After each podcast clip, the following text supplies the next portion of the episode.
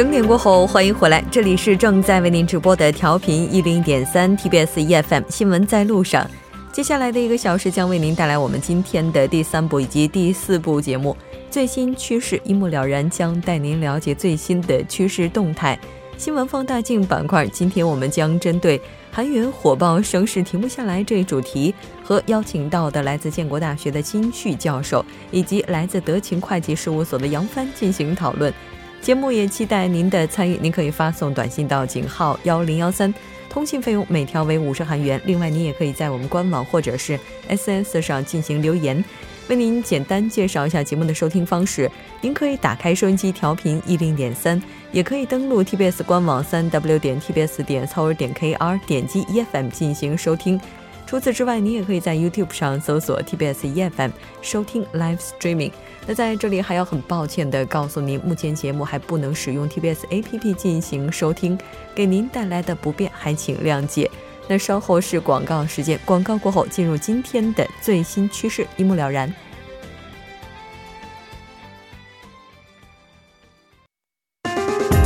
以独特的视角发现最新流行动态，最新趋势一目了然。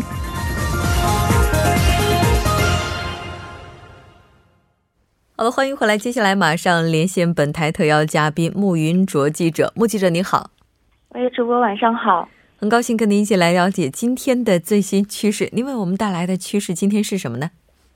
呃，动物咖啡厅想必对很多年轻朋友，还有就是外国游客来说，已经不是什么稀奇的东西了。像韩国的动物主题咖啡厅种类也是越来越多。从最早期的猫咪咖啡厅啊、爱犬咖啡厅啊，再到后来的以羊为主题的咖啡厅，不过呢，这些貌似好像已经也不足以吸引人们的眼球了，所以就出现了浣熊咖啡厅和。狐獴咖啡厅什么的，可是呢，这个动物的种类变多了，但是咖啡厅在管理和各方面制度上却并不是非常的完善。这些动物的生活呢，好像也是比我们看到的要惨一些。嗯，那其实我是经过一些动物咖啡厅的，然后在路过的时候也简单的看了一下。刚才您提到说，他们的生活状况可能并不如我们想象的那么美好，可是从外面来看的话，还是一片太平的感觉啊。对，没错。但是我觉得这么多顾客成天光顾这些咖啡厅，可能动物们受到的这个影响是我们眼睛看不到的。哦，也就是说，动物可能在这个过程当中无形的受到了很大的压力。对，没错。嗯，那目前的话，这样的店铺大概有多少呢？呃，日前有一家动物福祉研究所对首尔地区动物主题咖啡厅的经营状况进行了现场的调查，并在十一月初发布了野生动物咖啡厅实态调查报告。根据他的报告结果显示，如果在网上搜索关键词的话，至少可以找到三十五家野生动物咖啡厅，其中呢，大概是有九家是位于首尔的。那根据这个调查结果吧，这九家咖啡厅通总共饲养了四十一只浣熊，还有二十六只狐獴。这边说的主要是针对这个野生动物为主的咖啡厅。嗯，那像这些动物的话，它们都是分开被管理的，又或者说它们是共同使用同样的一块空间呢？都是共同使用一样的空间的。比如说，九家咖啡厅当中有六家。消费者用餐的空间和动物的活动空间是完全没有进行分离的，嗯，而且卫生条件好像也并不是非常的理想，像是提供手部消毒剂的咖啡厅只有四家，然后呢，提醒消费者或者是访客入场以前要进行消毒的咖啡厅也就只有一家左右。像部分咖啡厅同时饲养了好几种以上的动物，根据不同的动物呢，饲养空间也没有进行去区分，只有一家好像是根据动物的种类给他们隔出了相应的活动空间。嗯，也就是说，类似的这些咖啡厅在最开始出现的时候，吸引了很多人的关注，然后大家去光临。但是随着时间的推移，目前也是暴露出来很多的问题。那这些商店的，像刚才您提到的这些问题，它应该会带来非常不好的一些影响吧？对，没错。像是除了管理不科学以外，报告当中还指出，咖啡厅对动物的关怀也不是十分到位。能够躲避顾客的这个过度的触摸，呃，为动物提供藏身之处的咖啡厅就只有一家嘛。嗯，那还有一些咖啡厅，平时呢会将动物圈在非常狭窄的铁栅栏隔出来的那么一个狭小的空间里，空间小到什么程度呢？据说动物根本没有办法起身或者是进行正常的这个活动。嗯，这样一来，就像刚才说的。动物呢，就极其容易暴露在噪音较大的环境当中。啊，不仅如此，这些咖啡厅平均的每天营业时间，啊，少的话呢，大概是十个小时；如果长的话，能达到十四、十五个小时左右。甚至甚至一些咖啡厅的动物身上好像还有外伤，比较明显。那这个研究所相关人士就说。动物们长期在空间有限的室内咖啡厅生活，那它们也会形成非常非常大的压力。这样的压力呢，就会让它们免疫力下降，进而去感染一些疾病。而这种疾病呢，也有可能传染给咖啡厅里的客人。所以，我觉得还是比较严重的这个问题。嗯。其实就像人一样，有的时候呢，就有的人他可能比较内向，有的人比较外向。对于内向的人来讲，他就不太适应别人主动的和他搭话。动物也是一样的，有一些动物它可能就不太适应人们路过它都要摸一下，在这个过程当中，它的这个压力也是可想而知的。那除了这些之外啊，其实这个我们知道，它作为一种新生的事物，发展到了一定的阶阶段，是需要政府介入去制定一些规则的。那目前在这个方面有没有一些可以依据的呢？韩国呢是有一些法律和相关规定的，但是呢，它也不是完全完善的，还是有一些灰色地带，比如说。韩国现行的野生生物法当中，保护的对象仅仅就只局限于说濒临灭绝的这些野生动物，还有呢，普通的比如说猫呀、狗呀这一类动物呢，是属于另外的一种动物保护法适用的对象，而像浣熊或者是狐獴这些，就处于这两种法律之间的这个死角地带，所以就有观点认为。韩国非常有必要，呃，尽快的出台相应的政策，去加强对这一类野生动物的保护。动物福祉研究所方面也说，应该禁止类似于这种什么咖啡厅的餐饮行业吧，去饲养这样的野生动物。关于野生动物的交易，还有个人家庭去饲养动物的这些问题呢，都还是有待出台更加完善的政策的。嗯，是的。我们之前在节目当中也介绍过，说宠物呢，它其实最近袭击人类的事情也是开始出现，甚至也出现了由于这样的一些袭击而致死的事件。那我觉得在这个过程当中，我们是不是也应该去反省一下，我们对这些动物是不是给予他们足够的一些尊重，又或者说我们是不是给他们以足够的空间，让他们能够去释放自我？那当然，这个过程确实。还是需要一些时间的。目击者不知道你有没有直接的到过这样的一些咖啡厅去了解过情况呢？啊，像今天说的这个浣熊的我还没去过，不过我去过一家以羊为主题的咖啡厅。真的有羊吗？哦，对，我记得当时好像还是冬天，但是这个羊吧，可能和猫猫狗狗不太一样，它可能还是体积相对大一些，不容易在这个室内空间。饲养，所以呢，这个羊是被圈在外面的。他们看起来好像没有什么精神的样子，而且我觉得还挺可怜的，像是人们只是在进出咖啡厅路过的时候去看它两眼，嗯，其余的时间呢，他们都还是相当于是被忽略的一个存在的。嗯，就是一个摆设。对，没错。那如果要是这样反思的话，这些咖啡厅他们是不是就是以摆设动物来作为噱头呢？当然，不管怎么样，这个过程确实是需要消费者也好，或者是有关店铺的店主也好，去积极的进行反思的一件事情了。好的，非常感谢今天目击者带来的这一期连线，我们下期节目再见。好的，下周见。稍后来关注一下这一时段的路况、交通以及天气信息。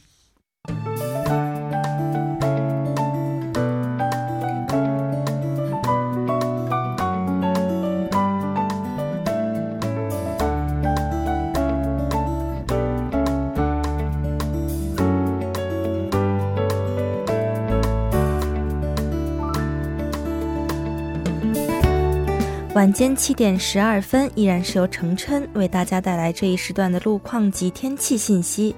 我们先来关注一下目前正在进行施工的路段。首先是在中路世宗大路十字路口至中路二街新人之门至东庙前站，由于中央巴士专用车道的设备安装作业的影响，目前此路段双方向的一到两个车道呢正在进行临时的交通管制，无法通行。接下来是在首尔外环高速公路九里至日山方向佛岩山收费站高速公路自动收费车道的一车道呢，正在进行设备维修的施工作业。目前此路段行驶车辆较多，还望途经的车主们参考路况信息，提前减速行驶。好的，再来关注一下目前发生在路面的交通事故。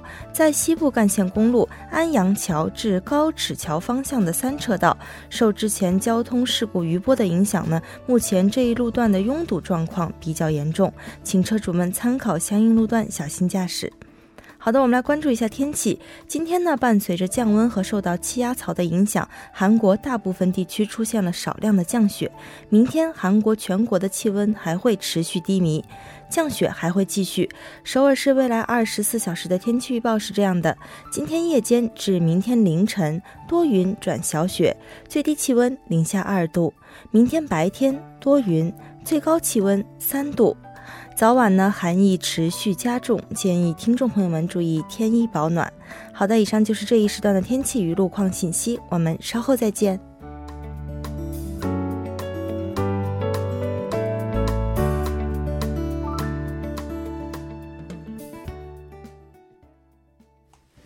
好的，欢迎回来，接下来为您带来我们今天的新闻放大镜，和您多角度、全方位、深入剖析韩中两国实时热点焦点。今天我们要讨论的话题是韩元火爆声势停不下来，节目也期待您的参与。您可以发送短信到井号幺零幺三，通信费用每条为五十韩元。另外，您也可以在 YouTube 上搜索 TBS EFM，在收听 Live Streaming 的同时点击对话窗参与互动。那今天我们请到直播间的两位嘉宾，一位是来自建国大学的金旭教授，金教授你好，你好，主持人，观听众朋友们大家好，嗯，很高兴跟您一起来讨论。今天的话题。另外一位嘉宾呢是来自德勤会计事务所的杨帆，杨帆你好，大家晚上好，嗯，那其实刚才我们在讨论那个第十三个月工资的时候。我们当时就在想，哎，这个问题如果杨帆来谈的话，是不是能够给大家想出来更多省钱的招 啊？当然，到十二月份的话，我们也不排除那时候再详聊哈。但是今天的话，我们只是这个比较浅的涉及到了。那今天要和杨帆以及金旭教授来讨论的话题是，韩元目前呢是。一路的狂涨，但是呢，这个韩币汇率呢持续下降，一美元兑换不到韩币这个一千一百韩元。随着包括增长率在内的经济前景有所改善，现在呢，这个韩元是一直在往上走。那与此同时，国际油价以及国际利息的不断提高，也是出现了三高现象，给韩国经济复苏带来不小的影响。咱们今天就来讨论一下，目前的话，这个韩币的汇率是多少呢？我看了一下，今天最后的这个汇率是韩元对美元一美元相当于韩元的一千零八十六点五韩元。嗯嗯，跟昨天的这一千零九十一点五相比呢，是跌了大约五块韩元左右。嗯，呃，跌了百分之不到百分之零点五，也算是刷新了今年的一个最低记录了。因为上一次的这个低点是在二零一五年的五月十九号，好几年了。对，当时的这个盘中一度是跌到了一美元兑换一千零八十八。八韩元，那今天完全就跌破了这个最低点，对，所以算是两年半以来以来的一个有一个新低吧。嗯，其实说跟这个美元兑换的话，可能很多中国朋友不是特别的有实感。嗯，大家可以关注一下最近一段时间人民币和韩币的汇率，可能也会发现这个中间价，这个在兑换韩人民币在兑换韩元的时候，兑的是跟平常相比少了一些。对，哦，所以这段时间经常就能够看到很多朋友在说，哎，是不是得抓紧时间去换点人民币了？那汇率这个高低的话，它到底有什么样的一些含义呢？我们听金教授来解释一下。啊，是的，这个这个韩币对这个美美元对韩币的这个跌的情况呢，实际上，呃，对于这个韩国而言呢，就是我们一般老百姓而言呢，你手中的钱更值钱了啊，对我们个人来说还是有利的嘛。嗯，啊，对，嗯，因为我追溯一些看了一下啊，今年的九月二十九号啊，那么韩美元对韩元的比价是呃一美元兑换嗯将近一千四百韩币左右。现在呢，刚才那个杨帆也老师也讲了，是一千零八十六点三嘛。嗯，这么一跌之后呢，也就是说韩币更值钱，美元呢。贬值了，韩韩币升值了，那么也就意味着个人的呃这个手手头里的钱是鼓起来了啊，就是说咱们手里这钱是更值钱了，是是是，现在比较适合代购 或者海淘。当然这么说的意思，并不是说鼓励大家这么去做，是吧？那到底是什么在影响一个国家的汇率呢？刚才我们提到了出现什么三高啊等等，这些应该都是会有一些直接的反应吧。对，其实我觉得这个汇率呢，就是说，如果从这国际的贸易上来讲，会比较容易一些。就是说，如果我们出口的东西越来越多，也就是说，我们卖东就是不停的在卖我们的这个韩币，然后要买进别的这个美元的时候呢，其实这个时候就是说韩币就会跌，因为你卖哪一个货币，那个货货币就慢慢的不值钱；你要买进哪个货币，哪个货币就越来越值钱。那打再打个比方说，最近有在强调说韩国可能会要。提息，当然这这加息也是根据美国的这个政策方向在主导的嘛。那如果说一旦说韩国要加息了，也就是说所有银行的最基准的利率都会有所提高。一个一国家的基准利率就是这个国家投资的最低收益率。那说最低收益率它会提高的话，那大家都想过来，嗯，对吧？来来在韩国投这一块儿，所以这个可能也是吸引了一部分这海外资金的流入。那海外的资金基本上都是以美元形式为标的的，对吧？那就是说，呃，美元的这些。投资者呢会把美元卖掉买进韩币，那这样的话，韩币成为一个需求方的时候呢，它就会涨价，也就是说它的价值会所有所提升。那这一轮的话，像这个韩币一直在往上涨，它主要是受到什么影响呢？这个是比较综合，我看大家的解释都是比较综合，可能是内外的双方的一个利好因素吧。内内部就说韩国目前经济其实有在各方面指标上来讲有所好转的这个迹象。就打比方说，我们最近韩国出口是比较强劲一些，然后特别是半导体这一块出口比较多，市场需求非常大。再说自三季度的这 GDP 的环比增长也是有了百分之一点四的增长。另外就是刚刚有讲到年末可能会暗示会加息，央行会加息，那这是韩国内部的一些情况。那从外部来看，国际形势来讲，最近中韩的关系有所改善呢，包括说这个北朝鲜的一些指所谓的风险东西，这些出现了缓解。嗯，再有就是说金融市场本身的这个不确定性。到年末为止，其实是有所缓解的一个过程，所以说内外方面都是一个比较缓和回暖的这样的一个迹象。所以说对韩国来讲呢，它的这个货币就是更稳定，嗯，大家寻求更稳定又收益更高的资产，所以最后选择的可能就是是短期内还是继续会选择韩币这样。这个对于这样的一个年末来讲的话，很多朋友应该会过得比较暖心一些，毕竟自己手里的钱是更值钱了一些哈。但最近这个涨幅的话，等一下这个问题的话，还应该再听一下金教授有没有什么补充的啊？是的，是的，这个杨帆嗯，那个研究员已经说的很清楚了啊。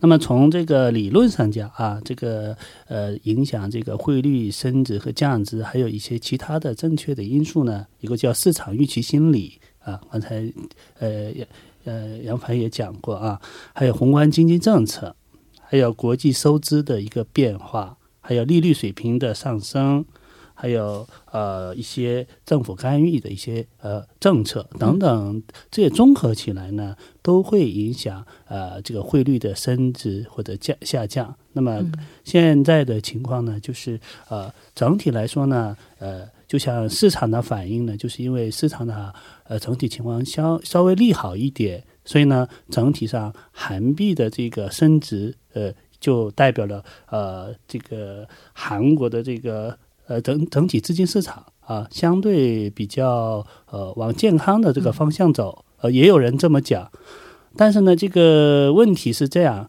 虽然是老百姓的手头是鼓起来了，但是呢，对于出口企业而来而来呃呃 来说呢，它就不不见得的一件好事情。因为你韩币升值之后呢，啊，在韩国加工的一些产品。那么它的成本会上升的嘛？是它价格会会提升的。你价格提升嘛，外国你要出口到其他外外国的话，那么外国消费者呢，呃，买购购买韩国的产品的时候呢，那就意味着以更多更高的这个价位要买韩币，那么韩币的这个价格的竞争力就会下滑的嘛。嗯，这样的话对出口企业是不利的。是，嗯。我们都在说这个韩币一直在涨涨涨，但是早些年来到韩国的朋友的话，应该对于这个涨幅。确实也是这个怎么讲呢？就觉得其实还是挺高的，因为毕竟我记得在最开始的时候听别人讲哈，当然没赶上那时候，一块钱人民币能换多少多少韩币来着？一百二十多、一百三十多、一百四十多、一百四十多。我进来的时候可能是一百。暴露来韩国的时间段了。那近期这个涨幅它究竟有多高呢？其实这一段时间，我觉得一直就是韩币在走高，就是它的这价值是在升值。然后，其实，在韩国人来讲，所谓的就是韩元和美元汇率的一个心理价是在一千一百块，也就是一美元兑换韩币一千一百块。所以大家其实都会觉得这一千一百块大概不会跌破。嗯。但是从这两天开始一直在跌，而且冲破了这一千一百的这个大关，而且刚刚有讲，今天最后是一千零八十六点三，非常的一个就跌破自己的心理的最底线，所以说在过去一个月里啊，就是美元兑换韩币累计它。重挫了百分之三，你像这是这不是股票，也不是其他的资产，这是货币，一个国家的货币跌百分之三是很大的一个幅度。嗯，也就是说，韩元现在在全球的主要汇市当中，就是它的这个升值空间现在是最大的。过往的这个百分之三的这个升值的这个比重呢，啊，这个幅度是所有货币当中现在是最高的。嗯，短期内涨的最多。对对对，我还想补充一点呢，就实际上这个韩币呢，呃，在卢武铉总统。时候在呃二零一四呃啊排朴槿惠总统的二零一四年的时候，有一段时间啊跌到一千一美元兑一千的这样的一个最低点的这样的一个时候。那么现在市场的行情来说呢，现在刚才这个杨杨帆也讲的是一千到一千这个之间来回走。那么他们这个觉得这个对出口企业来说呢有压力嘛？他们的。我看了一个报告当中，他们就认为呢，韩币大概应该维持到一千二百左右的话比较正常一点。嗯，呃，这样的话，呃，对出口企业影响也不是太大啊。嗯，这个比较一个正常的范畴。但是呢，现在越往下降降低的话，对企业的压力，呃，确实是感觉有点呃，这个就要大一些啊。是，如果再跌到就一千以内的。嗯，一这样的呃，就是掉下 一千这条线儿的，对线跌到九百多、八百多这样的话，哦哟，那就那就另当别了，有点有点这个。呃。哎，因为毕竟韩国它是一个出口导向型的国家，对，太依赖出口了，国家的经济。是。那接下来这个跌破的话，就像刚才这个我们金教授提到的，它对一些出口企业带来的打击是非常大的。对，而韩国的话，这个。主力的产品可能就是类似于像这个半导体啊等等这些汽车，哦是，那在这个方面的这个打击目前已经比较明显了吗？或者说，就是说它只是一个开始而已？啊，现在呢，只不过是一个呃期俗的期，这个没有马上显现出来，只不过市场已经有这样的反应，因为它这是最近几天啊连续这么跌破，但是呢，市场已经开始紧张起来了嘛，嗯，就这种情况。那么至于它呃到底呃目前韩国的出口而言呢，呃，咱们咱们相季度是达到历史的最好的一个记录嘛，嗯，那么这个指指标呢，只有在呃这个年底的时候啊。这个第四季的时候才能看到这个它的整体对它是不是出口导导致怎么样的一个不利的一一这个数据呢，还是这个只能是过过再过一两个月之后才能啊，就年底之后啊才能才能知道一些啊。现在已经到了年底了吧？啊，现在是十一月末了 十二月份。对，像刚刚我讲到说，汽车领域的这打击非常大嘛，特别是这个领领头的这两家大的汽车公司。所以说，我也看了一下韩国这个汽车产业协会曾经对历史的这个汇率的变动，到底对我们这个汽车领域的营业收入有怎样的影响？他做了一个大体的一个统计哈，就说一美元对韩币的这个汇率每跌。十元韩币这样的一个幅度，大约整体韩国的这个汽车市场上的这个营业收入的缩水空间，可能是在四千两百亿韩币左右。